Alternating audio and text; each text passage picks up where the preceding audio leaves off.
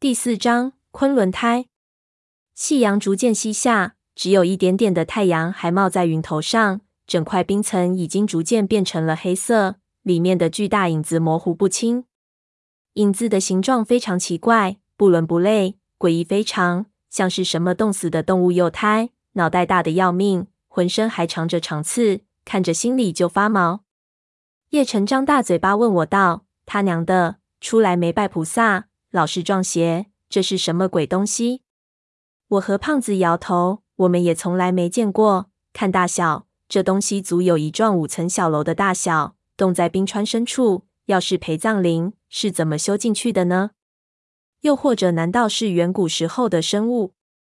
传说长白山地带在几十万年前还是汪洋一片，是靠主火山体喷发才从海中隆起。这么大的东西。会不会是当时巨型海洋生物的尸体呢？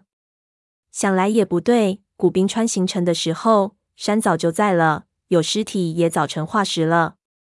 虽然经历了一次惊心动魄的雪崩，但是说实在，这样的雪崩其实只能叫积雪滑坡，并没有雷霆万钧之势。去的速度又快，几个人虽然也心有余悸，但是此时都恢复了过来。看到冰中的影子，好奇心都给勾起。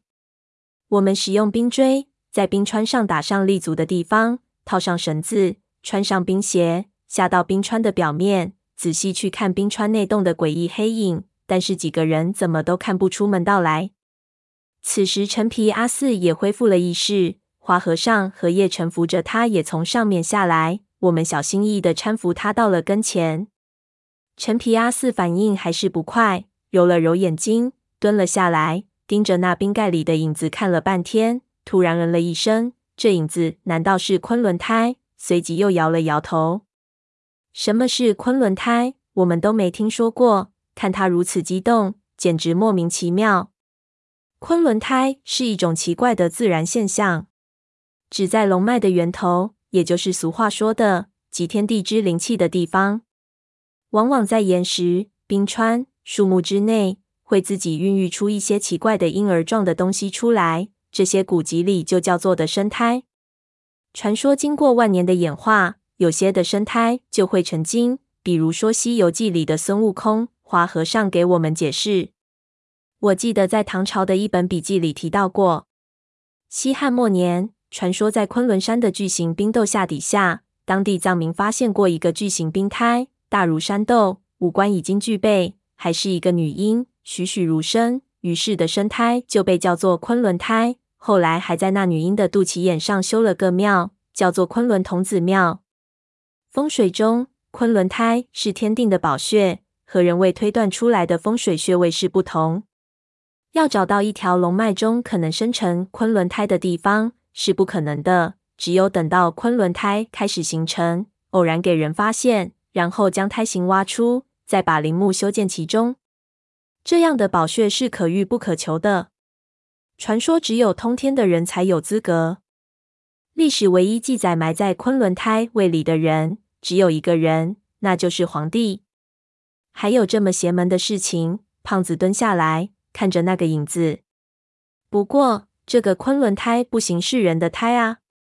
陈皮阿四也似乎并不能肯定，点头道：“我也是猜测，昆仑胎是神定胎位。”的生神物，如果这个是昆仑胎，那陪葬灵必然会修建在了昆仑胎位内。不过这样一来的话，他看远处的三圣雪山，眼睛里现出极端的迷惑。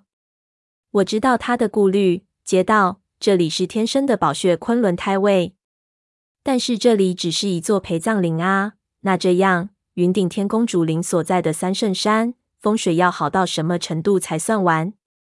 再怎么样也不能比昆仑胎差啊！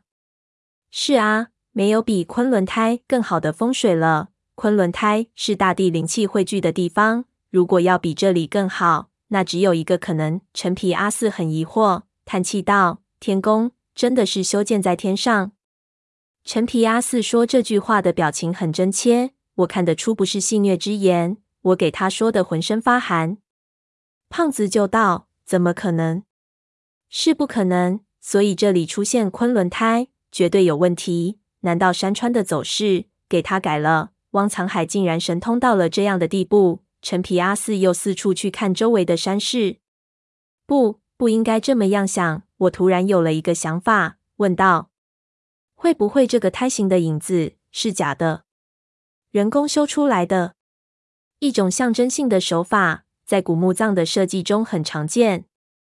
像武则天的成型，就像女人的乳房，说不定这影子只是陪葬灵的影子。”我是很自然有这样的想法，因为我们做古董的，平常的工作就是与假的东西做斗争。我们采购的时候，所有的东西第一感觉都是假的，所以我听到陈皮阿四说的这么厉害，第一印象就是会不会做假的？这也算是职业病了。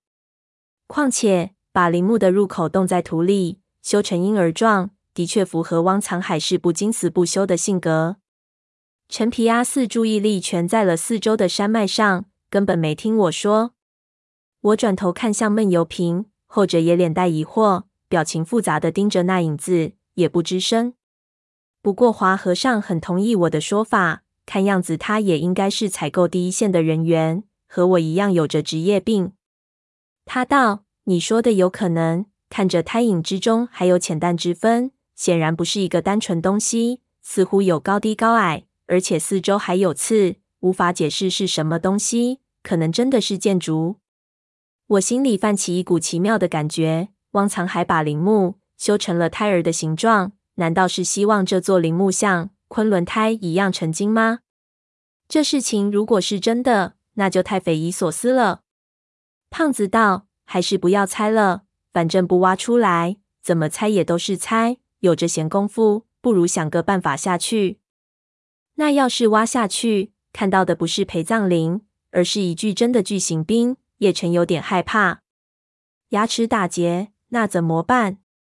胖子拍了拍他，那你就留在上面，我们下去确认了，再叫你下来。我也道，如果真是个冰胎，那真是天作的奇迹，能看到一眼也是值得的。华和尚拍了拍叶晨，道：“就你胆子小，学着点这几位大哥。现在的问题不是去不去，而是怎么下去。”他目测了一下冰的厚度，道：“用镐子挖。”半个月都不一定挖得到那里。我们又不是冰夫子，在冰上作业完全不同于一般的地面，要考虑到非常多的因素。平时身手再好也没有了。胖子盯着脚下冰川中巨大的影子，对我们摆了摆手，道：“这有什么难的？就交在我胖子身上。”我看他似乎有点眉目的样子，心中好奇。胖子在队伍中一直是充当急先锋的角色。很少在技术方面发表意见，但是，一旦他发表意见，所提出的东西就非常关键，说明这个人的心思其实相当的细腻。我在海底已经深切的感受到了这一点，这恐怕也是他如此贪财却还能够屡次化险为夷的品质之一。但是，于胖子这个人说话需要技巧，他是属于软硬不吃的那一种人，大多数时候，激他比奉承他有用多了。于是对他道。你能有什么办法？他果然就有点不爽，对我道：“什么话？就许你大学生有想法。我去过昆仑山，昆仑山上多冰，比这厚的冰川多的是，经验比你丰富多。”我笑道：“那你说出来听听。”胖子就哼哼着和我们讲了他当时的向导和他讲过的很多关于冰的故事。昆仑山的海拔比这里要高得多。是真正的高山冰川，那里大大型冰缝因为气温和山体运动会频繁发生开裂，有时候裂缝中就会发现古时候奇怪的先民遗骸，甚至有人发现过冻在冰川深处的房子，但是这些东西都是坍塌的，只是残骸。他当时问为什么这么冷的环境下，这些古代遗迹都保存不下来，那向导就对他说，把一座建筑完整的冻在冰里是不可能的。特别是木结构的房屋，遭遇冰崩或者雪崩的时候，肯定会先坍塌。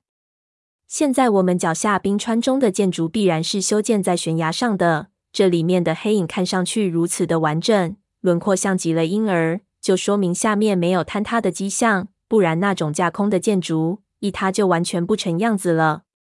所以，除非冰川中的不是陪葬灵，而是石头，不然。这陪葬灵冻在冰里，就肯定不是雪崩，而是人为造成的。胖子的理由非常充分，我点头同意他的说法。不过其他人并没有听出胖子这个假设的意义来。潘子问他道：“那又怎么样？”胖子摆手道：“如果不是雪崩，那修建陵墓是在九百多年以前。按照道理，九百年累积的雪压冰绝对不可能这么厚，所以这些冰肯定是人为的。我们脚下肯定是一片非常厚的人工冰墙，这冰墙又不可能直接压在建筑上，那肯定有一个弧度，形成一个天然冰穹，压在斜坡上，保护着下面的建筑，类似于冰做的封土堆。冰没有我们想象的厚，你看这里的冰透明度很好，也是一个证据。胖子一说，众人哗然，一个个都对他刮目相看，同时就突然感觉脚下不稳当了很多。胖子还惦记着我刚才看清他，又知道我是学建筑的，就问我他说的说法可能不可能。我点了点头，说理论上解释得通的，而且有可行性。用冰来构架房屋，世界上很早就有了。三国的时候，曹操一夜城就是兵家稻草造的。爱斯基摩人也早就用冰来搭建自己的房屋。最近在丹麦好像还有现代的冰建筑出现，说明冰的硬度在建筑学上是绝对没问题的。不过曹操一夜城是在平原上，要在峭壁上搭建如此宏伟的冰穹，真的可以实现吗？我又有点保留，毕竟是在一千多年前左右的时候，汪藏海就算能超越他们那个时代很多，也不应该牛逼到这种程度。胖子听我同意他的看法，马上就得意起来，甩了甩头发，道：“瞧，胖爷，我这就叫人才。”叶晨问我道：“吴家少爷，那能不能根据建筑学算出这冰穹的可能厚度？”我大学里大部分学的都还给老师了，不过单位体积冰的重量我还知道，心里默算，套用了几个公式一算就出来一个数字，对他道：“如果像胖子说的。”假设使用木头的支撑结构，那我们脚底下冰层的厚度不会超过十米，不然自重太重会自我坍塌，用什么都撑不住。十米，几个人面面相觑。潘子道：“我操，那也够呛了。这儿的冰和其他的地方不一样，硬多了。我们没专业设备。刚才我和郎枫用铲子用力敲过冰锥，敲了几下，手都麻了，只敲出几个白印。”要打穿十米，恐怕得花上点时间，一个星期可能都不够。重力冰和其他河床上的冰不同，河床冰的原料是河水，里面有杂质，而且含有大量气泡。河床的温度也不会太低，但是重力冰是给千年雪一层一层压成的，不仅杂质少，而且雪层底下的冰温可能有零下五十多度。在这个温度和纯度下，冰的硬度和密度是非常可怕的。胖子道：“我们不是有炸药吗？干脆我们爬到石头上去，再放个炮眼得了。”华和尚和我马上摇头。我想着刚才差点就死在雪里，没好气地对他道：“你还真不长记性，刚才还没尝够味道啊！而且，如果冰川是空心的，再小威力的一个爆炸，也可能把整个冰穹给炸裂了。如果你的假设是正确的。”破坏力太大的方法来打洞就不能考虑，挖到关键的地方，可能连冰铲都不能用。一旦弄不好，就是连锁反应。胖子对理论科学非常反感，道：“你这是本本主义，冰铲都不能用，那怎么办？难道用条根来挖？你不要仗着自己是大学生，在这里危言耸听，人为给咱们制造难题。我道我比你还急呢，但是事实就是事实。”谁要是不信，大可以试验一下。一个问题想通了，又来一个问题，一下子气氛又沉闷起来。众人都不说话，开始想解决办法。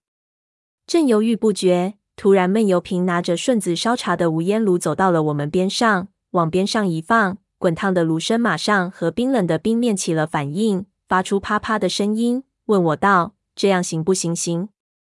我一看，心里说：“哎呀，对啊。”他娘都冻驴了，没想到这办法用火不就行了吗？冰的硬度和温度直接相关，温度一升高，硬度就会下降，冰墙表面就开始变脆，冰铲敲击造成的连锁反应就会减弱。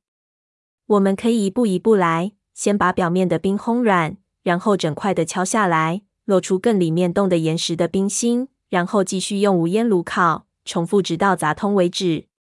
实践是检验真理的唯一标准。我们马上做试验，掏出自己的无烟炉，点起来，放到冰上。一分钟后，用铲子削冰。果然，书上说的没错，脆化的高温冰会整块的裂开。不过，因为四周气温太低了，这样做的进展非常慢。我们轮流尝试，直到将近三个小时，天几乎全黑的时候，墙上才给我们捣鼓出了一个半米宽、七八米深的凹陷。下面冰层的颜色明显变化，冰的纯度也清澈了很多，已经可以肯定胖子的说法对了一半，绝对不是自然形成的冰。胖子腰上绑着绳子，双脚撑在冰井两边，最后用无烟炉烤了一下井底的冰面，然后用短柄锤子一砸，想再砸下一块来，没想到啪一声，冰穹裂开了一条缝，一下子我们感觉外面的空气涌向那个破洞，吹起了一阵风。温度陡然就凉了很多。胖子又一砸，将底下的冰块砸碎，碎冰跌落而下，果然出现了一个洞口，下面是空的。众人都松了口气，连胖子自己也惊讶了一声，叫道：“还真给我猜对了！”我们将他拉了上来，所有人围拢到洞口，争先恐后的拿起手电筒朝里面照去。冰井之内是一个灰蒙蒙的巨大空间。整个冰穹犹如一个透明的碗扣在一道峭壁上，无数挂满冰棱的木梁从峭壁的山岩上竖起来，交错在一起，形成类似于脚手架的结构，撑着外面的冰碗。这些就是胎影身上的刺。峭壁之下是看不到底，漆黑一片的深渊。而在大概一百多米落差下的峭壁山腰，我们看到了那黑色胎影的真身。那是一个巨大的胎形山洞。也不知道是人工修造的还是天然形成的，洞口足足有一个标准游泳池这么大，乍一看像极了一个黑色的巨大婴儿。我们看得惊呆了，几个人都几乎说不出话来。胖子眼睛很毒，抓住我的手电，移向一个方向，看这里。在他的引导下，我们眯起眼睛仔细去找，这才看到在那山洞之中，竟然还修建有一座横延飞梁的巨大宫殿。有一部分建筑探出了洞口，用木头廊子支撑在峭壁上，犹如悬空的空中楼阁；而大部分的建筑修建在山洞之中，看不到全貌。因为常年在低温中，到处凝结着冰屑，露出洞口的那部分建筑看上去灰惨惨的，并不明显，所以粗看并不容易发现。这是陪葬陵的陵宫，也就是摸金校尉口中常提的龙楼宝殿，陵墓中的陵这一部分。而埋着墓主人的墓，应该是在这陵宫的底下山体之内。我不禁感慨，还以为这里最多只有一个隐蔽的的宫入口，没想到万奴王的排场这么大，陪葬陵都设了如此巨大的陵宫。那如果云顶天宫没有给大雪覆盖，将是怎么一幅壮观的景象？真的无法想象，古人的智慧无法不让人感到畏惧。胖子首先反应过来，大笑了起来。接着，其他人都笑了，大家互相击掌庆贺。我给胖子的屁股一撞，差点从冰上滑下去。华和尚急忙阻止了我们，他指了指头顶的雪崖，意思是小心再塌方一次。我们全部都在冰崖之上，一个也逃不了。我们这才强忍住了心头的激动，安静下来。但是几个人的脸上全是按捺不住的狂喜。现在想想，盗墓贼。就算是天大的盗墓贼，有几个人能盗掘到皇陵这种档次的？如果能进入皇陵一次，又能安身出来，已经不会去在乎里面有什么宝贝。就这腕儿，你就大了。不说吹牛能吹多少年，自己的心态肯定就不同。这种吸引力，谁也抗拒不了。就连还没有自定是盗墓贼的我，也有一股极度的冲动在心里涌上来，简直迫不及待想下到下面去看看。华和尚拍了拍脸，想让自己放松下来，然后转头问陈皮阿四：“我们是现在下去，还是明天下去？”陈皮阿四阴阴的看了我们一眼，问道：“明天下去，你们忍得住吗？”